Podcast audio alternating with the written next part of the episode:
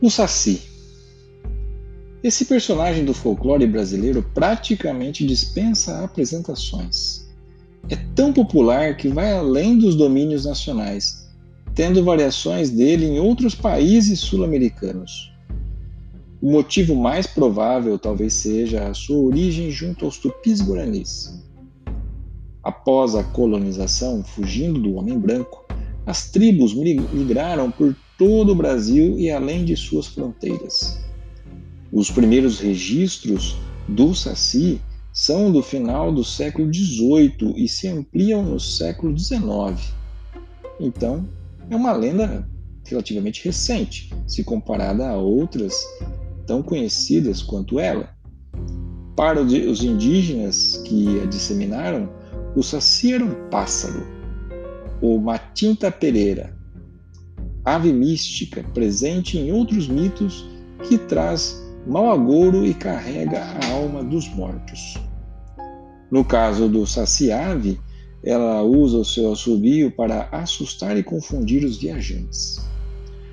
Ora o canto fica próximo, ora distante, fazendo com que se percam nas trilhas entre matas e florestas.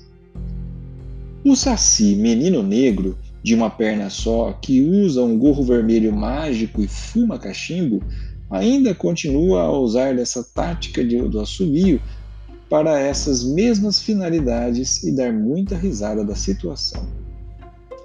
Os europeus trouxeram a touca escarlate de alguns mitos. O fradinho de mão, de mão furada no caso, é um exemplo. O hábito de fumar e de exigir que os viajantes e caçadores abasteçam seu cachimbo é de outras entidades mais nativas, como a caipora. Quanto a ser perneta, herda a tradição de mutilar entidades demoníacas e às vezes o saci é apresentado como tal. Vários seres do nosso folclore são associados a algum tipo de deficiência física, como o capelobo, o pé de garrafa e até mesmo o próprio curupira, que tem os pés virados. Suas principais travessuras são derrubar chapéus, quebrar e desaparecer com objetos nas casas, fazer nós nos rabos e crinas de animais e, durante a noite, perturbar o gado e os cavalos que, agitados, acordam os seus donos. Os três tipos mais comuns de sacis são o saci pererê, que tem as características descritas anteriormente, o saci trique, que tem esse nome porque em vez de assovio ele faz um trique, barulho de um galho quebrando, que pode igualmente parecer estar mais perto ou mais longe. E o último é o saci sassura, que possui as duas pernas e os seus olhos são vermelhos. A presença do saci pode ser notada também como um redemoinho de vento.